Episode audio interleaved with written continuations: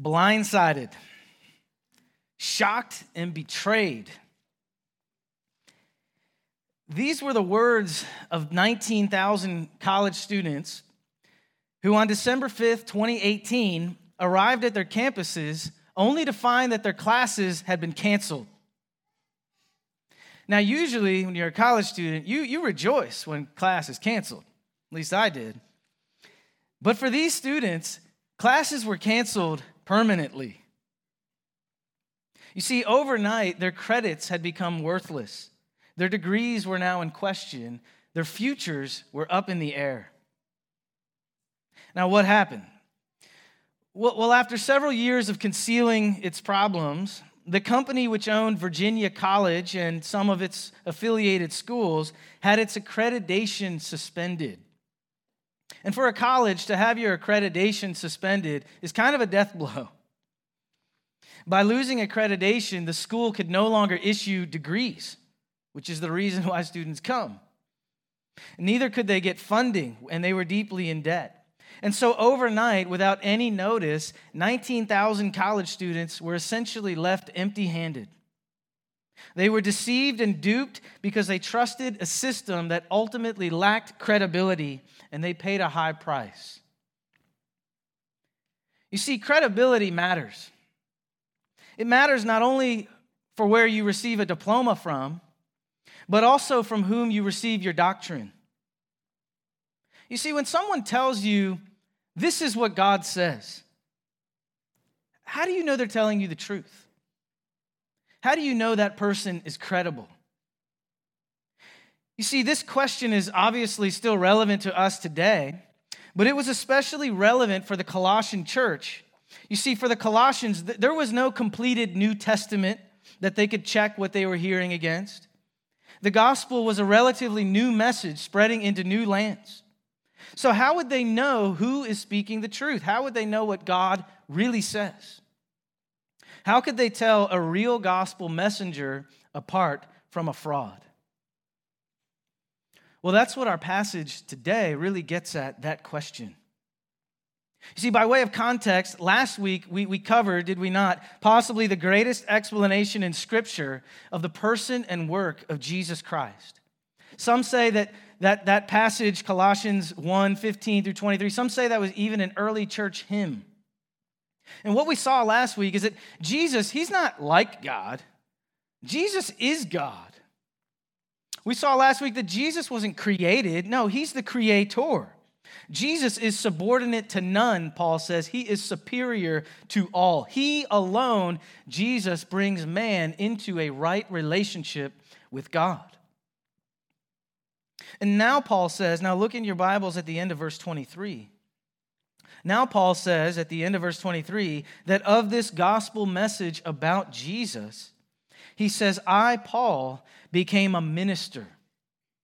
Or you could translate that a servant. And it's important to notice this order. I point this out for a purpose. You see, first, Paul describes who Jesus is and what Jesus does. That's verses 15 through 23. But then Paul describes who he is and what he does. And that's today's passage. And that order, understand, that order matters to Paul because who Jesus is explains who Paul is and what Paul does. You see, for Paul, credibility in ministry is being like Christ. And what did he need credibility for? Well, in short, this passage today, Paul, his credibility is needed to pen the very letter that we're reading. You see, Paul is writing an authoritative letter to the Colossians, to the Colossian church. And let's just remind ourselves briefly did, did Paul start the church in Colossae? Did he plant this church? No. Did, did, did, has Paul ever seen the Colossians before? No. And in fact, where is Paul as he's even writing this authoritative letter? Where is he? He's in prison, he's in jail.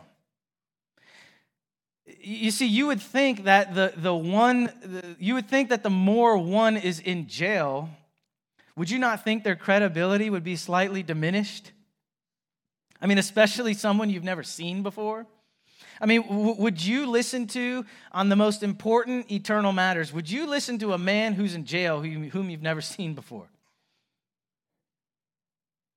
The truth is, you might, but it depends on their credibility, it depends on their credentials. You see, the Colossians were being influenced by deceptive ideas coming through false teachers.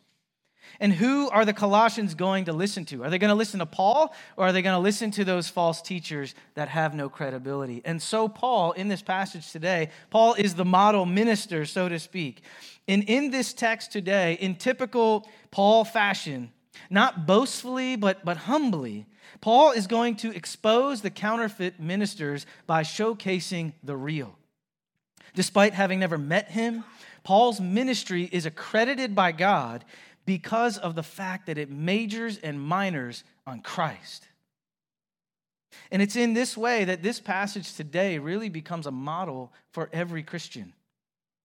And so, our charge this morning is to strengthen the church by fulfilling your ministry in a manner that imitates and exalts Christ. And I pray that we would see that and be convinced of that through this passage. Your ministry is to strengthen the church in a manner that imitates and exalts Christ.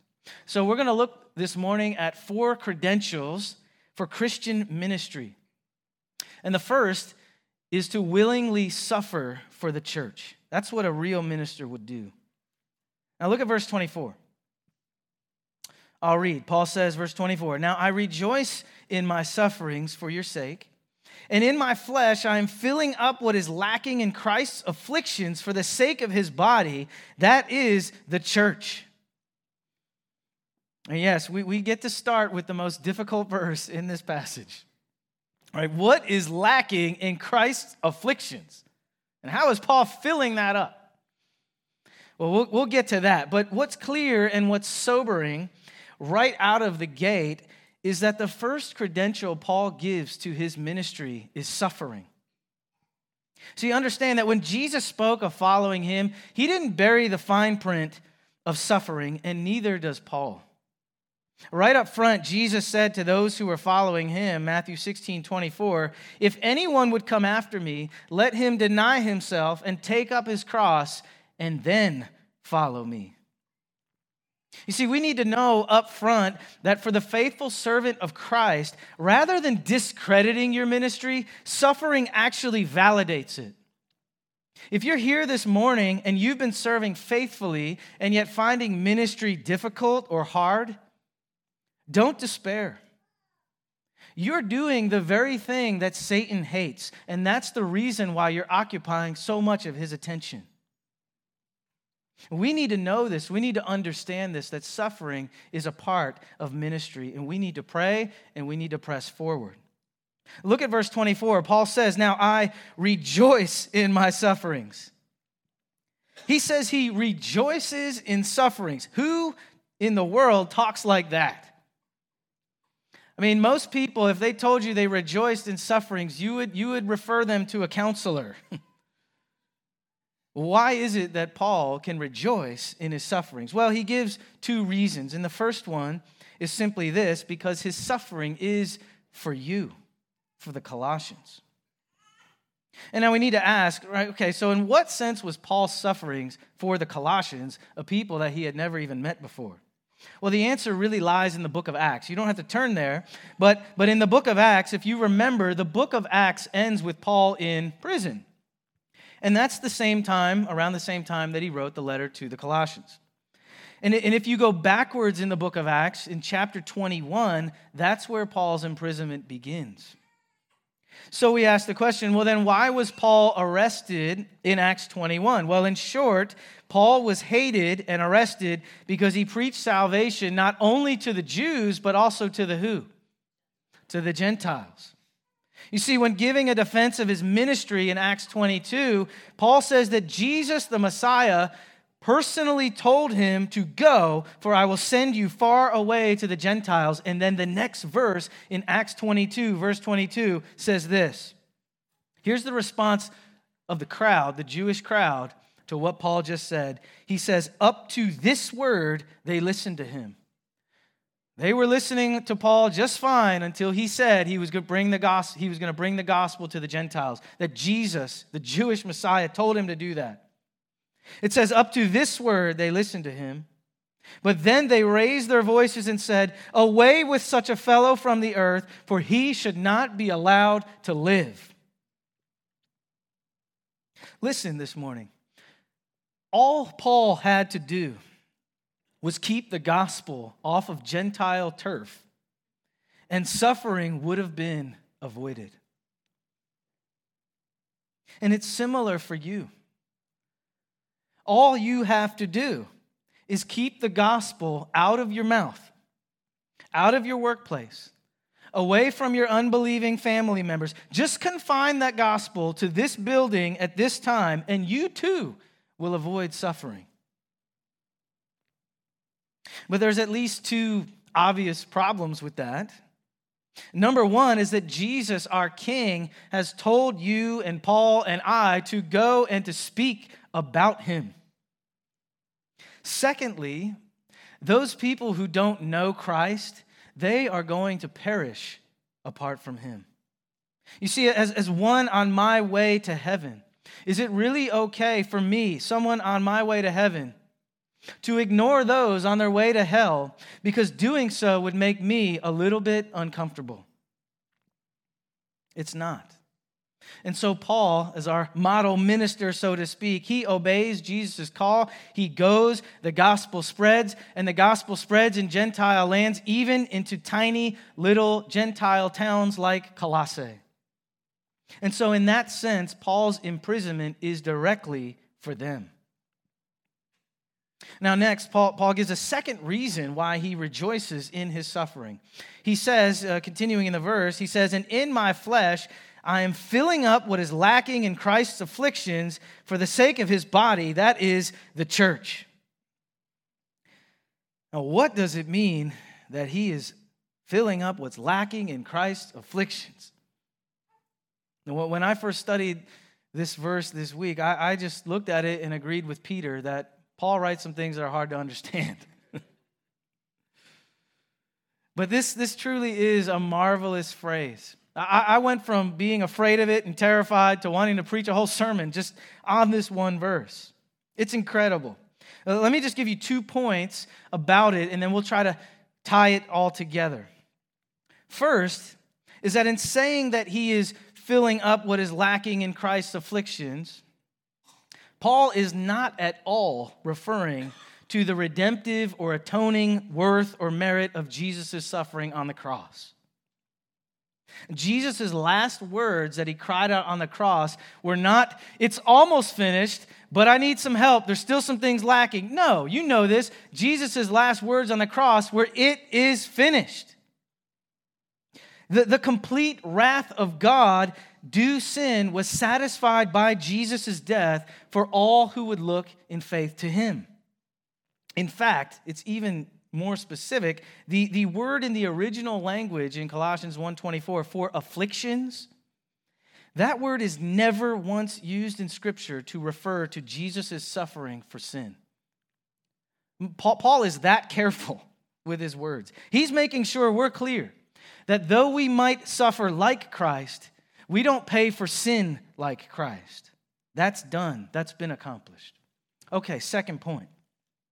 Seeing what then Paul does not mean, turn in your Bibles uh, back a few pages to Philippians chapter 2, verse 30. Just a few pages to your left. Philippians 2, verse 30. This is a helpful parallel passage because it uses that same phrase that we see in Colossians 1. In Philippians 2, verse 30, Paul is speaking of Epaphroditus, who, quote, nearly died for the work of Christ, risking his life, here's the phrase, to complete what was lacking in your service to me. Now, the, the meaning of complete what was lacking in Philippians 2 is, is actually quite clear. You see, here, here's kind of the context. The entire Philippian church had sent Paul a gift. They loved Paul. The whole church sent Paul a gift, but only Epaphroditus delivered the gift. I mean, obviously, it wasn't feasible for the entire church to travel land and sea to go deliver Paul's gift. And so, what did Epaphroditus do? Well, one man, Epaphroditus, goes on behalf of all, risks his life to bring Paul the gift. And in that sense, Epaphroditus coming to Paul to deliver the gift, completed the entire church's act of love. Well, that gets at the heart of Colossians 1:24. You see, the Philippians, they didn't lack love for Paul. What they lacked, though, was the personal display of their love. The entire church's love was real, but that love needed flesh and bones. And Epaphroditus, by coming to Paul, he, he filled up, he completed that love to Paul on behalf of the rest. And so, what, what is Paul saying then about Jesus' afflictions? It's simply this Jesus' afflictions, his sacrificial love that's displayed through his life, that he displayed on earth when he was here and through his death, that sacrificial love, that needs present day flesh and bones. That has to be seen in this world. Well, who are those flesh and bones then that are going to display Jesus' afflictions now? The answer is you. It's me, it's Paul, it's us. Think about it this way God is determined to continually display his love to this world. And God shows the world his love by his willingness to suffer for it. Well, Jesus, where is he now? Jesus is in heaven. Jesus can't be personally attacked right now. And so, how will God continue to display Christ's sacrificial love through his afflictions? Again, the answer is us.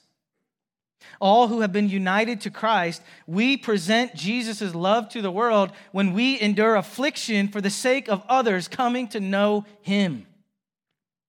And this shouldn't be surprising. Jesus said this would happen.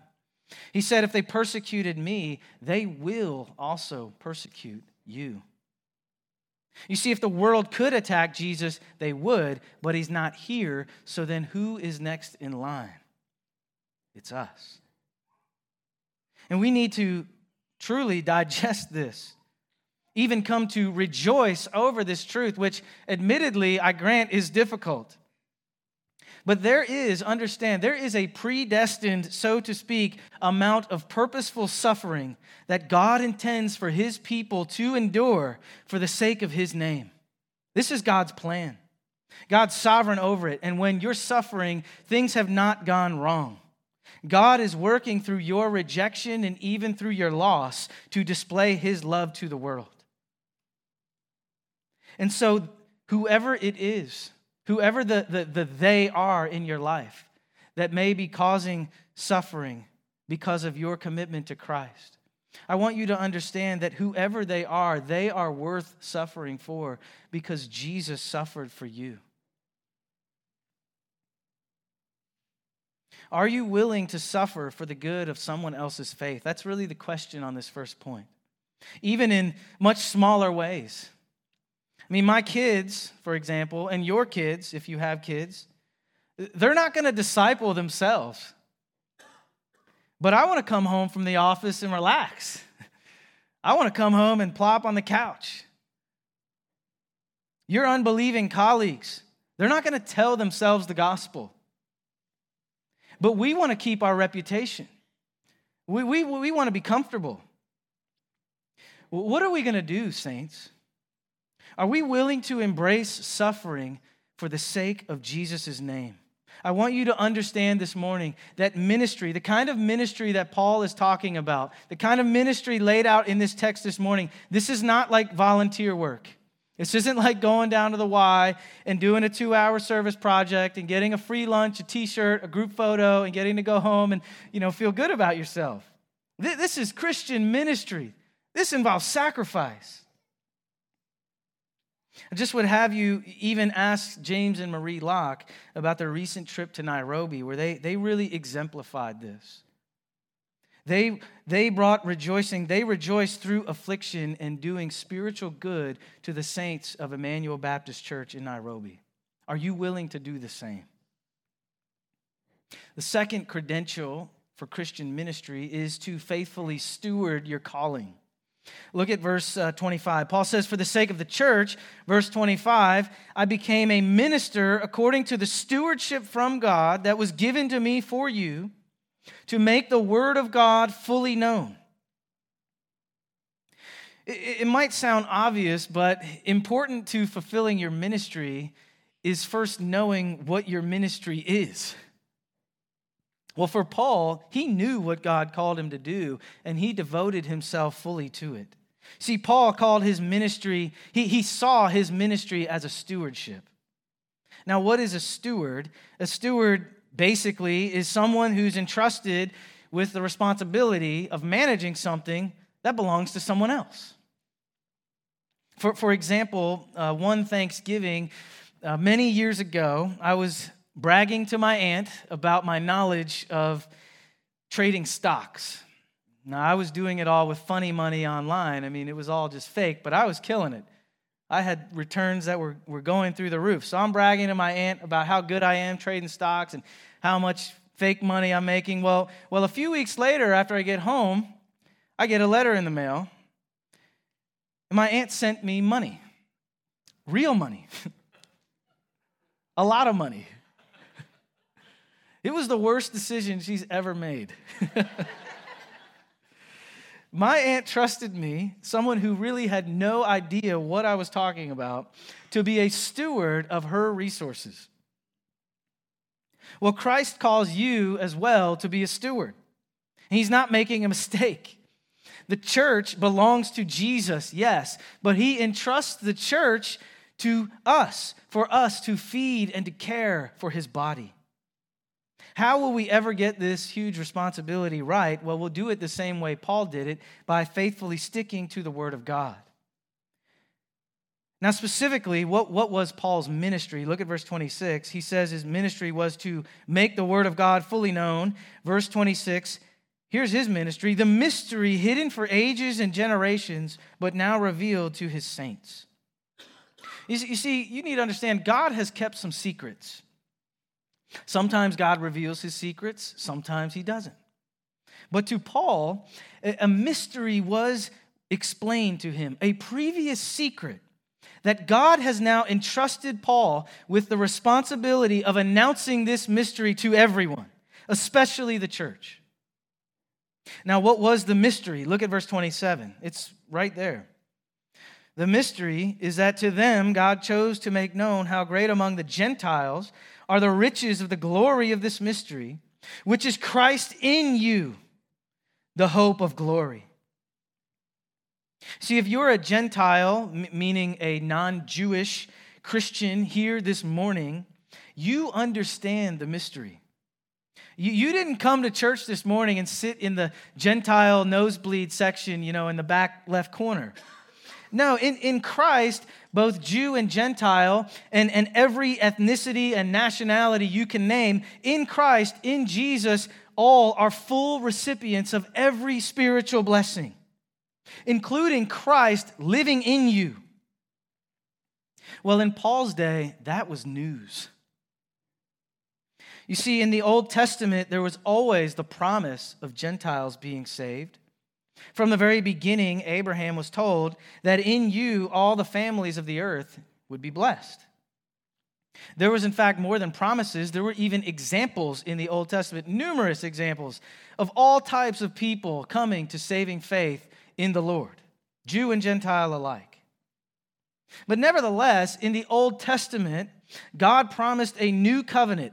It was coming. One day, a new covenant would come when according to Ezekiel 36 27, God says, I will put my spirit within you and cause you to walk in my statutes and be careful to obey my rules. One day, God is not only going to come and live with us and among us, but God says He's going to live in us. And that is an amazing promise, except for the fact that in the Old Testament, every place that that promise is made that God is going to live within you, it's only ever made to the Jews. It's never made to Gentiles. It was a secret, it was a mystery. It was a mystery that Christ in the church would also come to fully indwell the Gentiles as well as the Jews and make us one in him. You can read Ephesians 2 uh, 11 through 22. It talks all about that. Well, Paul's ministry was to announce that mystery. God in Christ, He's not only forgiving Gentiles, He's not only going to live with them one day, He's fully embracing them into His family by coming to live in them. Beloved, this is your hope of glory. Jesus' presence in you now, which happens by faith, is the guarantee of your presence before Him in glory in the future. And what a promise that is. Isn't that exactly what this world is looking for? A certain hope for the future? Jesus says that it's in Him, it's available. You can have it now, whoever you are. It's in Christ. Well, let's just take a step back for a moment. We need to remember that through the course of this passage, Paul is refuting false teaching. That's what Paul's doing. He's refuting false teaching from false teachers. Right, they say that something is lacking in Christ. Paul says the only thing lacking in them is their willingness to suffer for him. That's why he uses that language. They say there's mysteries that are outside of Christ, that, that they'll get you closer to glory if you believe these mysteries. No, says Paul. Paul says, no, it's, it's grace now, it's glory later. Christ in you, don't you know? That's the guarantee of glory. You already have it, He's in you. And so understand that th- this is as true now as it was then. To run from Christ is literally to commit spiritual suicide. It's only by trusting him and knowing him that you have assurance of future glory. As one author put it so well, he said, quote, the richest experience of God that a human can have is Jesus. There's nothing else, there's nothing to add to it. There's no other way. This is why Paul was so committed to his ministry. And let's just be reminded this morning ourselves that if you're a Christian, God has called even you into ministry. The word minister that Paul uses in this passage, this isn't like a special title that Paul only uses for himself. This isn't a special title for pastors. This isn't a special title for people who wear funny robes and garments in church buildings. No, no. The, the word minister simply means deacon or servant. It's the same word. It's a servant. In Ephesians 4:12, we know this. Paul says that the role of pastors and teachers is to equip the saints, that is every single Christian, for the work of what? Ministry. For building up the body of Christ. See, your call as a Christian is to be faithful to your ministry. Whether God has called you to teaching children, whether he's called you to helping people move, cleaning this building, d- doing hospitality, leading a prayer meeting, whether God's called you to love your wife, to respect your husband, to faithfully do your job, to disciple your kids, to lead at the Virginian, to work with youth, to do evangelism, to help with someone's house project, even if God has given you extra cucumbers and you want to go around the church and give them out to everybody. I mean, it, it was like amazing. I mean, that just happened actually. But as I was writing this sermon, I'm, I'm, it's just like at the right time, the GBC Facebook page was just like blowing up. Like, I need electrical help. Bam, somebody helped him. I got cucumbers to give away. There they are. It was just like one thing. I need someone help helping me with moving. All right, we're on it. It was just one thing after another. And the point is, is that wherever God has deployed you, whatever resources and abilities God has given you, He's given them to you so that you would make much of Jesus by being faithful to Him for the sake of the saints. He's given you a ministry, Christian. Now, maybe you're wondering this morning where to serve. Well, here, here's a text, like, like literally a, a phone text, that, that I received this week from a high school student. The student said, Hey, Steve, which, you know, why they don't call me Mr. Boom, I don't know, but, you know, I'm just Steve. But he said, They don't respect me. No. He, he said, Hey, Steve, now here, here's his question. This is awesome. He said, What are some ways I could serve the church in unobserved and unseen ways? Question mark. I'll just say this be careful who you ask that question to. you have an attitude like that, you're going to get a ministry. You won't be lacking in service for Christ. Third credential is to exclusively speak about Christ. Look at verse 28. Paul says, Him we proclaim, warning everyone and teaching everyone with all wisdom, that we may present everyone mature in Christ. Paul boils Christianity down to one name, and that's Christ. Because Jesus is the hope of glory, he is the focus of Paul's message. For Paul, preaching the gospel meant preaching Christ. The focus of Paul's message, it wasn't his favorite point of Calvinism, it wasn't his favorite de- denominational distinctive, his some societal ill or political agenda. No, Paul's message, it majored on Christ. And Paul preached with urgency. It, it, it, I don't think it took Paul 10 years to bring up Christ to a lost person. The, the great evangelist George Whitefield said this quote, he said, God forbid that I should travel with anybody a quarter of an hour without speaking of Christ to them. So, so I propose that, like we have the five second rule for food, maybe we need the 15 minute rule for evangelism. Because more than they need to know the weather or your thoughts on politics or whatever else, they need your thoughts on Christ. They need Jesus. And we're called to not be sidetracked. Paul says we proclaim him. It's the only use of we in this entire passage. He means every single believer, your job is to proclaim Christ. Now, how do we do that? both warning and teaching. Well, well turn, turn in your Bibles to Acts chapter 2. Acts chapter 2, verse 22. I want you to see a, a practical and perfect example of it because it's in Scripture.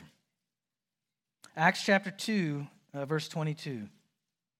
Peter is preaching really the first Christian sermon and this is an example of preaching Christ that's worth following. Acts 2 22. Peter says this Men of Israel, hear these words Jesus of Nazareth, a man attested to you by God with mighty works and wonders and signs that God did through him in your midst, as you yourselves know. Step one in preaching Christ is that Peter states the facts. Who is Jesus? I mean, really, who is Jesus? What did Jesus do? I mean, people need to know the basic facts of the message. God sent his son. He was born of a virgin. He lived a perfect life. He did incredible miracles that proved he is God. But then he died on a cross. And why did Jesus do that? Okay, so he stated the facts. Acts 2:23, the next verse. This Jesus delivered up according to the definite plan and foreknowledge of God, you crucified and killed by the hands of lawless men. Now, notice this. Step two Peter makes a connection. He starts by stating the facts, but then he makes a connection. And what is the connection? He makes the connection between the facts of Jesus' life and death and you. You see, Jesus didn't just die for sinners, Jesus died because of sinners. You are guilty for Jesus' death. That's what Peter's telling this crowd. This is personal. And this must be personal. You see, God's declaration when Christ hung on the cross is that we are evil. We've done wrong. There, there is literally a one to one connection between me telling a lie and Jesus' death on the cross. These are obviously hard words. They, they expose our sin, but that has to happen. And yet, at the same time, in exposing our sin, this is also revealing the very love of God towards sinners. Well, Peter continues in Acts 2:24. Look at that. He says, God raised him up. You put him to death. God raised him up, loosing the pangs of death because it was not possible for him to be held by it. And go way farther down to verse 38. Peter said to them, concluding his message, Repent and be baptized, every one of you, in the name of Jesus Christ for the forgiveness of your sins. Notice how, how many yous are in this sermon. You need to do this. You did this. You can be forgiven. The third step is that Peter calls for a response, he demands a verdict. He, he gives the facts, he makes the connection, then he calls for a response. He says that the resurrection is irrefutable proof that Jesus Christ can and will save sinners. Why do you know that? Because he overcame the grave. And so, what will you do with Christ? That's Peter's question. Repent, trust him now for the forgiveness of sins. Of course, this hope is available even today, right now, this moment, if you have yet to trust in Christ. Your sin can be forgiven. It will be forgiven if you turn and look to Jesus. And so, what do we do with this gospel message? Look at Colossians 1 again. Paul says that we warn everyone and teach everyone with all wisdom that we may present everyone mature in Christ. You, you see, getting back to the context, unlike the false teachers who were peddling their private interpretations, the false teachers, they, they had their you know, secret subscription to spiritual success. You know, if you just do this thing and do this, that thing for a little bit. No, Paul says this isn't a secret. We can speak of Christ to anyone because Christ is the need of everyone. Speaking of Jesus, in other words, will never hinder your ministry. But we need to be aware of this very one thing that speaking about Christ, speaking about Christ, that's the one thing that Satan does not want you to do. I heard a pastor say last week, quote, he said, Satan keeps people from seeing by keeping Christians from speaking. You see, the unbeliever is running toward destruction, and, and as they're running toward destruction in eternity in a lake of fire called hell, we have the answer. We are the ambassadors of Christ to tell them how to escape. And yet, Satan at the same time is whispering in our ear, Not, not, not now, Christian. Not now. No, no, no, wait, wait, wait for a better time to talk to them about that. Why don't, why don't you wait till they seem interested? Wait till you feel ready. Wait till you've memorized those 80 verses you're working on that you're never going to finish. You know, whatever excuse he, he, he, puts in our ear to get us to not speak. We need courage, don't we, to overcome these fears. Look at the rest of verse 28. Paul preaches with an aim. He's not preaching for decisions, he's preaching for mature disciples. He says he's warning everyone. Literally, that, that word warning everyone means to straighten out your mind.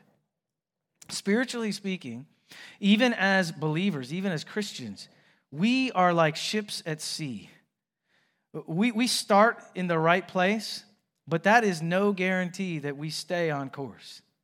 We are constantly being battered and, and hit and tossed. We need constant correction even as believers, to come back to the truths of God's word, to the gospel truths. Similarly, we need teaching. We need more knowledge of God.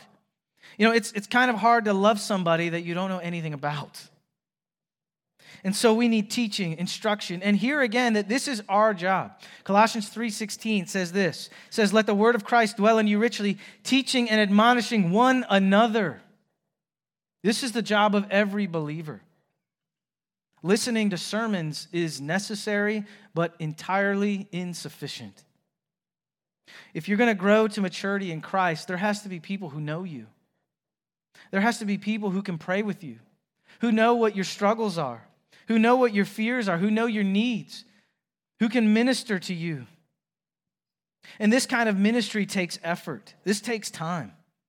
I mean, honestly, I can, I can change a faucet most of the time. I can change a faucet.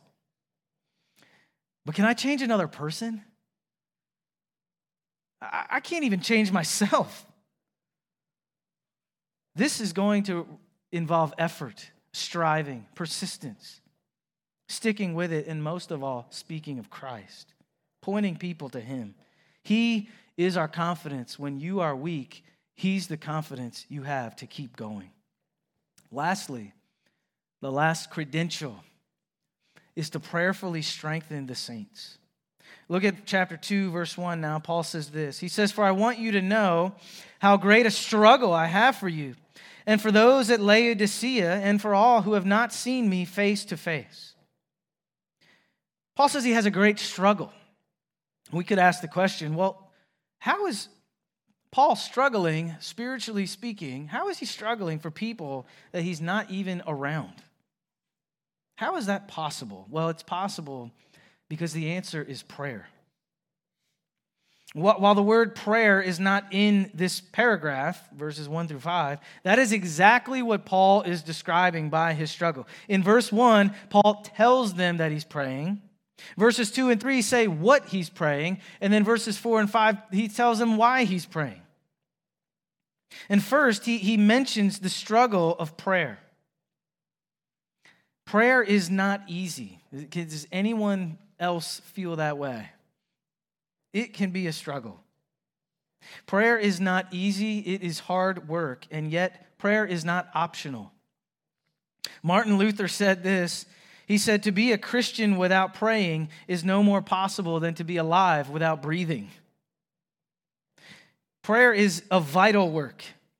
I can only imagine Paul and Epaphras, that guy who visited Paul, which is why we have this letter. Paul and Epaphras, I can imagine them spending much time in prayer. In Colossians 4:12, in fact, Paul even writes this. He says Epaphras is always struggling. That's the same word from chapter 2 verse 1. He says he's always struggling on your behalf in his prayers. See, Paul is wrestling in prayer for the churches. Paul understands what Jesus said many years before that apart from me, you can do how much? You can do nothing. The realization that you can do nothing apart from Christ, that drives the faithful servant of Christ to God's throne. It's a throne you have been invited to and summoned to to beg Him for help, and He helps. And for Paul, his prayer life was a great struggle. His prayer life was costly. Let me just ask you this morning Does your prayer life cost you anything? Is it ever inconvenient to you to pray? Does prayer ever take up time in your life that you would be doing something else you'd rather be doing, but instead you know the priority and power of prayer, and so you devote yourself to that? I mean, I admit I'm just growing in this area, needing to grow. But I'm convinced that once we understand the power and the privilege of prayer, you will never work without it.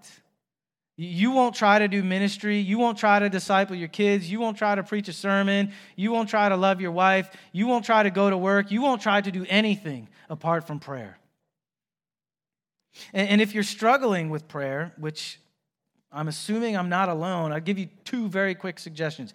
First is to pray the Bible. Like, that's actually the suggestion pray the Bible.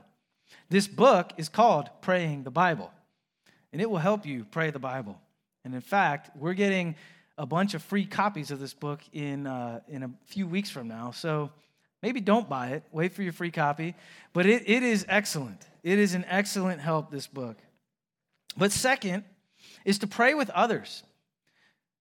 There, there's a prayer meeting every Wednesday night that happens at this church building from 7 to 8:30 p.m. You can strengthen the saints, the saints in prayer by joining that meeting and even learn how to pray. Well, well, looking at verses 2 and 3, what was Paul praying? It's obvious he is praying. What was he praying? Well, in verses 2 and 3, he says, That their hearts may be encouraged, being knit together in love, to reach all the riches of full assurance of understanding and the knowledge of God's mystery, which is Christ in whom are hidden all the treasures of wisdom and knowledge. If you boil that down in a word, what Paul is praying for this church is for unity. You see, if the Colossians and the surrounding churches, if they embrace this new teaching that will pull them away from Christ, the result will be division. You, can't be one in heart if you're not one in mind. You know, if you just plaster the word unity over everything, that, that doesn't do anything. C.S. Lewis once said this. He said, it's kind of funny, but he says, everyone thinks forgiveness is a lovely idea until he has something to forgive. It's the same with unity, right? Unity. What a great idea, unity. Yeah, until we find something to divide over. And so Paul prays in this passage for them that their hearts may be encouraged or strengthened, being knit together in love. What is this love based on? It's based on the full assurance and understanding of Christ Himself. A lasting love, a unified love, is only possible where there is first an agreement on truth. If the Colossians listen to the false teachers and embrace these other sources of wisdom and knowledge, which we'll be looking at the next few weeks, if they go outside of Jesus, the church is in trouble. And so Paul is just relentlessly pointing to Christ in this book. He says, Christ, this is just a beautiful phrase, in whom are hidden all the treasures of wisdom and knowledge. What Paul is basically saying is that you can't get to the bottom of Jesus. The, the more you know about Jesus, the more you want to know about Jesus. The false teachers, on the other hand, they, they say that the wisdom and knowledge is hidden in their little philosophies and secret mysteries. But no, Paul says, it's all hidden in Jesus. And it's not hidden to be concealed that no one can find it. It's hidden like treasure, waiting for you to unearth it, for you to see it, for you to dive into the Word of God and see the beauty of Christ. It's all there. Well, last is the why of Paul's praying. We see in verse 4 and 5.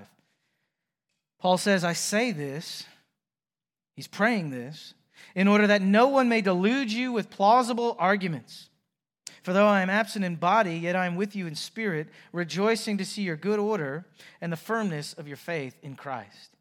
You see, here we really we see again the purpose of this letter. I hope that you're starting to see it. Uh, one author described Colossians this way He said, Colossians is a vaccination against heresy, not an antibiotic for those already afflicted. That's helpful. You see, on the one hand, Paul is rejoicing in the firmness of their faith, and yet on the other hand, Paul has a sword and he's writing to ward off these enemies of the gospel by giving the truth.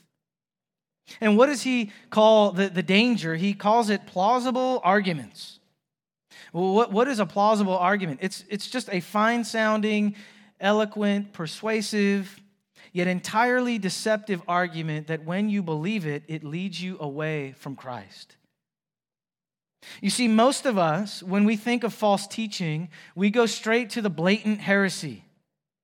Jesus was created by God. That's a heresy. That's not true. And we need to be on guard. We need to know the truth. Sadly, even there, there, there is a member of our church right now who we're calling to repentance because she has embraced a heretical view of the gospel. And so, what we're seeing in this text, this isn't superficial, this is real. This happens. But nevertheless, Satan is usually much more subtle. Satan usually deceives with smooth sounding arguments, with, with catchy little phrases, and frankly, by getting us so acclimated with error that we can't even see it anymore. I mean, there is just no end to the spin that Satan puts on his lies. In the abortion debate, for example, really swirling right now, the comeback right now is this, as, I've been told this. You're not pro life, you're just pro birth. D- don't act like you care about human life. If you really cared about human life, you would first fix all the issues for the people who are already alive, then tell me you care about life. Says the people who weren't aborted. Right? Says the people who were given life. Easy for them to say. This is just foolish. Endless deception. And yet, that kind of sounds good when you first hear it. It's smooth it's easy to hear. And we could go on with examples, but the point is this I hope it's clear that plausible arguments, what do plausible arguments do? They camouflage themselves as truth and they get eaten up by those who aren't discerning. They really do. And so, brothers and sisters, you need to examine what you hear. You need to examine what you listen to. You need to examine who you are listening to. Pray for discernment. Cling to the Word of God. Understand, Paul isn't writing this passage. He, he's not praying that Christians will start winning more arguments. He's not praying that we'll get a bigger platform. He's praying that we and you, as God's people, will stay rooted and grounded in Jesus Christ. So, as we come to a close, as we've seen the credentials, so to speak, for ministry this morning, Who's signing up? Who's signing up for ministry? You, might need to take a deep breath. But if you're a believer in Christ, this is what you've been called to. God has saved you and He has equipped you to strengthen the church, to love the body of Christ. But what I want you to know is that you are not alone in that. I know that in my own life, I fail so often to have these credentials. I, swerve away from suffering. I avoid the conversation I know will be awkward. I'm timid to speak, distracted, lazy in prayer. I know. But understand that this is why we, this is why you, this is why I need the gospel. We don't only need the gospel for our salvation, we need the gospel for service. Only the constant reminder that I was lost. I was once living for myself. I was blindly running toward destruction. And just at that moment, God launched an invasion. Jesus came down. He took what my filthy hands had done and he nailed it to his. You can live for that kind of Savior. You can suffer for that kind of God. And so, church, May we continue looking to Jesus and by his grace become the faithful ministers that he's called us to be. Let's pray.